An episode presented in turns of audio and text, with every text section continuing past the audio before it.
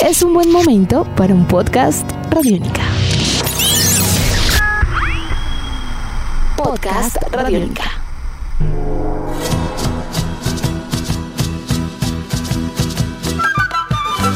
Hola, bienvenidos al podcast de Chévere Pensar en Voz Alta. Yo soy Aleja Beltrán y con la producción de Jairo Rocha y Carol Ramírez iniciamos un nuevo episodio.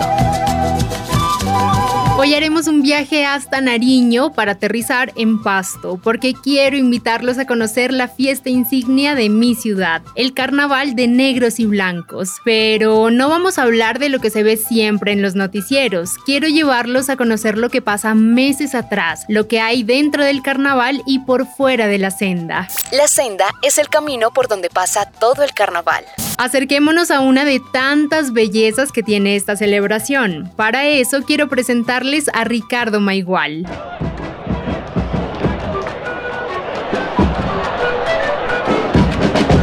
Siempre me llamó la parte de carnavales, siempre fue así, pero no sabía cómo entrar, o sea, siempre había como esa, esa cosita de que se bloqueaba como esa, el conocimiento de decir, bueno, ¿cómo puedo ser parte del carnaval? Ricardo, como todos los pastuzos, creció junto al carnaval, soñando con algún día ser parte de él. Cuando era de niño estaba con, con mi abuelito que me sacaba a ver las carrozas y me gustaba mucho ver la parte de las comparsas, los trajes que salían siempre, eso fue como que siempre lo que me llamó la atención. Incluso yo de pequeño con mis primos cogíamos los carritos y los amontonábamos muñequitos sobre muñequito y que hacíamos un desfile. Colócale que eso fue como a los 8 años y yo vine ya a mis tantos años a hacer un traje y voy a ser parte de un carnaval. O sea, ese es la verdad el, el, recuerdo que así que yo tengo es un desfile que yo salía con mis abuelitos. Incluso me compraron, me acuerdo, unos, unos antifaces que eran como de, de acetato, que eran puntudos azules me acuerdo con una pluma aquí, me acuerdo tanto que eran así. Y siempre me llamó la atención era la parte de los trajes, o sea, en la que llevaban las comparsas sus muñequitos y todo, siempre me llamó mucho la atención eso.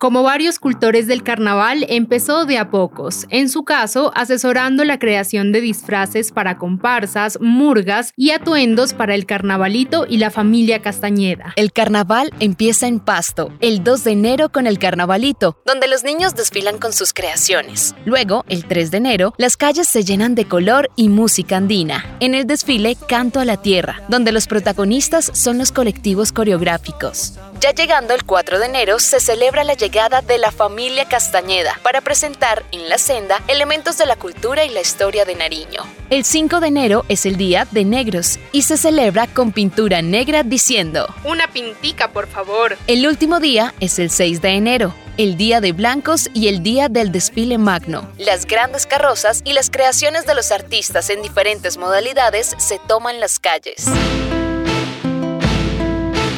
Pero donde yo aprendí a cogerle amor a la tierra, mis raíces, fue cuando entré a un colectivo coreográfico que fue Americano. Pero ahí prácticamente fue como cuando yo miraba a todos estos chicos bailando ese respeto que tú le das a la elaboración de un traje, a ese significado que tiene cada color, a ese significado que tiene cada textura, cada forma, es como que uno dice, wow, o sea, estamos nosotros como nariñenses vivimos en una riqueza y en un mundo tan lindo, tan mágico, tan, tan lleno de valores artísticos que uno dice, wow, es sorprendente la verdad. Y eso porque yo vengo de mi familia es, cristiana, entonces donde todo es como que malo, que el carnaval, que el sacrificio, que no sé qué, pero un, o sea, ya uno como que entra y tú miras todo lo que tiene, todo el valor como región que nosotros tenemos, como cultura, es muy bonito la verdad. Y un día el sueño de Ricardo se hizo realidad. En 2020 por primera vez hizo parte del carnaval como creador de su propio disfraz individual para desfilar el 6 de enero. El desfile magno tiene distintas modalidades en donde se encuentran las murgas, los disfraces individuales, las comparsas y las carrozas.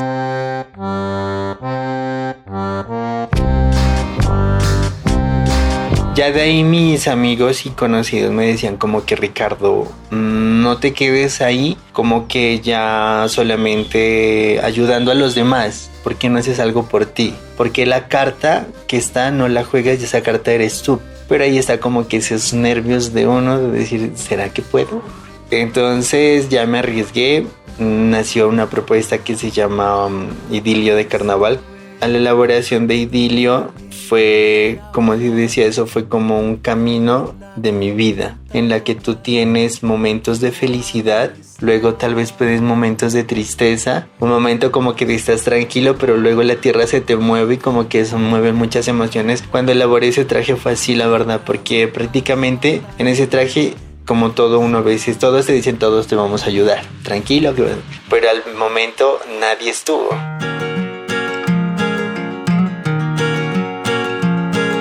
Lo que se ve en la senda es el resultado final de un camino lleno de esfuerzos por parte de los artesanos, que implica muchas horas de trabajo, perderse fechas especiales e incluso endeudarse para seguir adelante con sus creaciones, ya que el aporte económico brindado por Corpo Carnaval no es suficiente para hacer las grandes obras de arte que vemos en el desfile.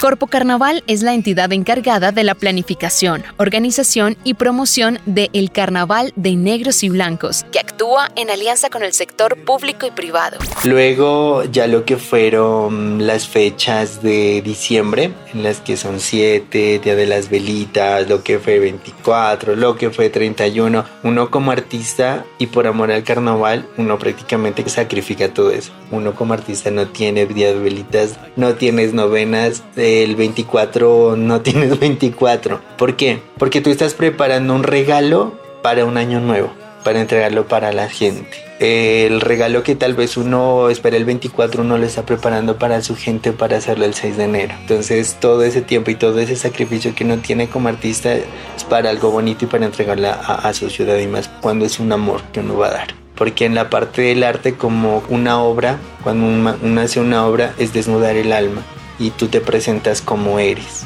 O sea, cuando tú ves los colores, el diseño, la forma, tú te estás mostrando cómo eres verdaderamente. Después de pasar todos estos días sin dormir, trabajando de sol a sol en sus creaciones y a la vez cumpliendo con sus horarios laborales, llega el día más esperado, el día del desfile magno.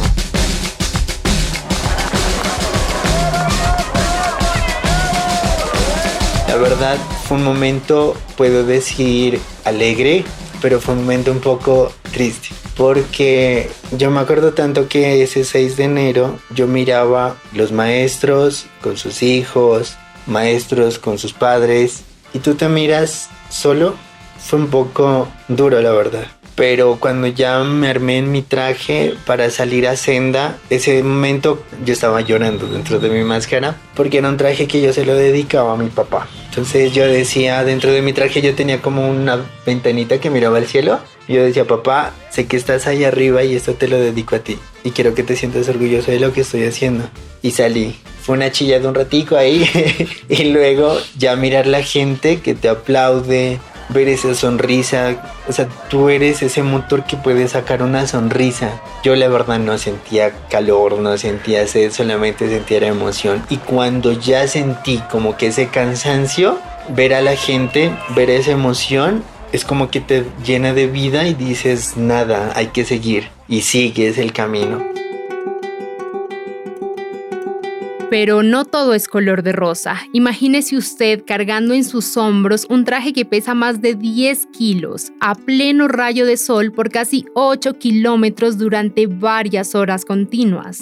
El desfile inicia sobre las 9 de la mañana y termina hacia las 4 de la tarde. Sin embargo, los artistas deben estar unas horas antes del inicio del desfile. En medio de la senda no hay oportunidad de descansar y tampoco de quitarse el traje. Luego ya determinas el desfile, todos son los pies hinchados, incluso a mí se me hincharon y las cotizas que tenía en ese día, pues habían estado cortando el pie, yo llegué sangrado, no me podía despegar la cotiza porque se me había pegado y no, fue una locura, pero la verdad fue una satisfacción muy linda, la verdad. Idilio de Carnaval fue su primer disfraz, con el que debutó en la senda y el que, sin esperarlo, le dejó grandes sorpresas. Como a eso de las diez y media más o menos, si no estoy mal, me acuerdo que sonó mi celular con una notificación y decía Carnaval de Negros y Blancos, hizo una publicación, algo así como que sale la calificación de cómo habían quedado. Y ya estaba disfrazando al carro, así cuando yo me voy por carroza primero.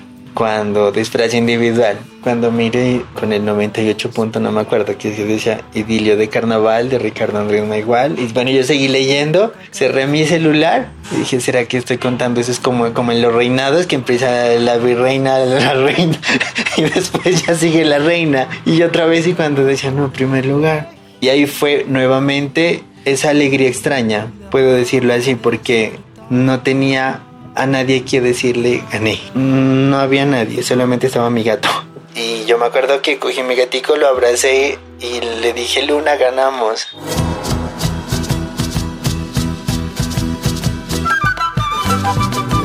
Ricardo es un joven que lleva consigo el legado de varias generaciones de artesanos que han mantenido viva la tradición del carnaval. Un joven lleno de gratitud hacia la fiesta. Le agradezco el carnaval que me enseñó los valores a mi tierra, el amor a mi gente, el amor a, todo esto, a cada color, a cada forma que uno tiene. El camino de Ricardo en el carnaval se seguirá construyendo en la senda para que en un futuro pueda dedicarse a enseñar y compartir sus conocimientos sobre la creación de estas obras de arte que le dan vida a nuestra fiesta magna. Por ahora, nos preparamos para una nueva versión del carnaval de negros y blancos en Pasto, para decirnos qué bueno volverte a ver y en la que podamos gritar al unísono que viva Pasto carajo. Amigos de Radiónica quedan invitados para que se gocen este carnaval 2022 donde las calles de Paso van a estar llenas de magia y de color, donde van a ver la expresión artística de todos, todos estos artesanos, donde Nariño va a florecer, donde Nariño va a estar bañada de color, de magia, de alegría, de música, de gente que entrega su corazón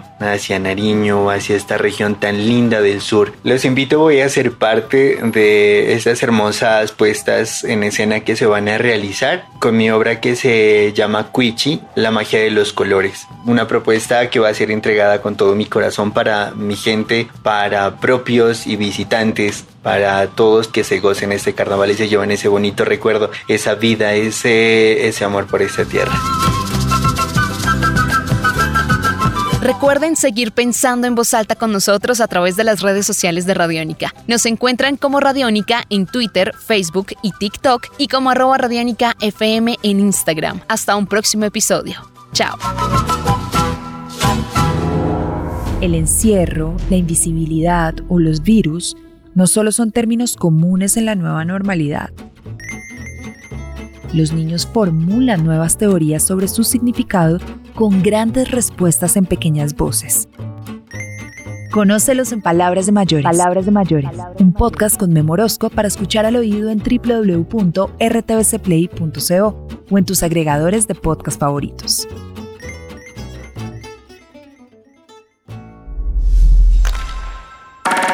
Nuestros podcasts están en radionica.rocks, en iTunes, en RTVC Play y en nuestra app Radionica para Android y iPhone. Podcast Radionica.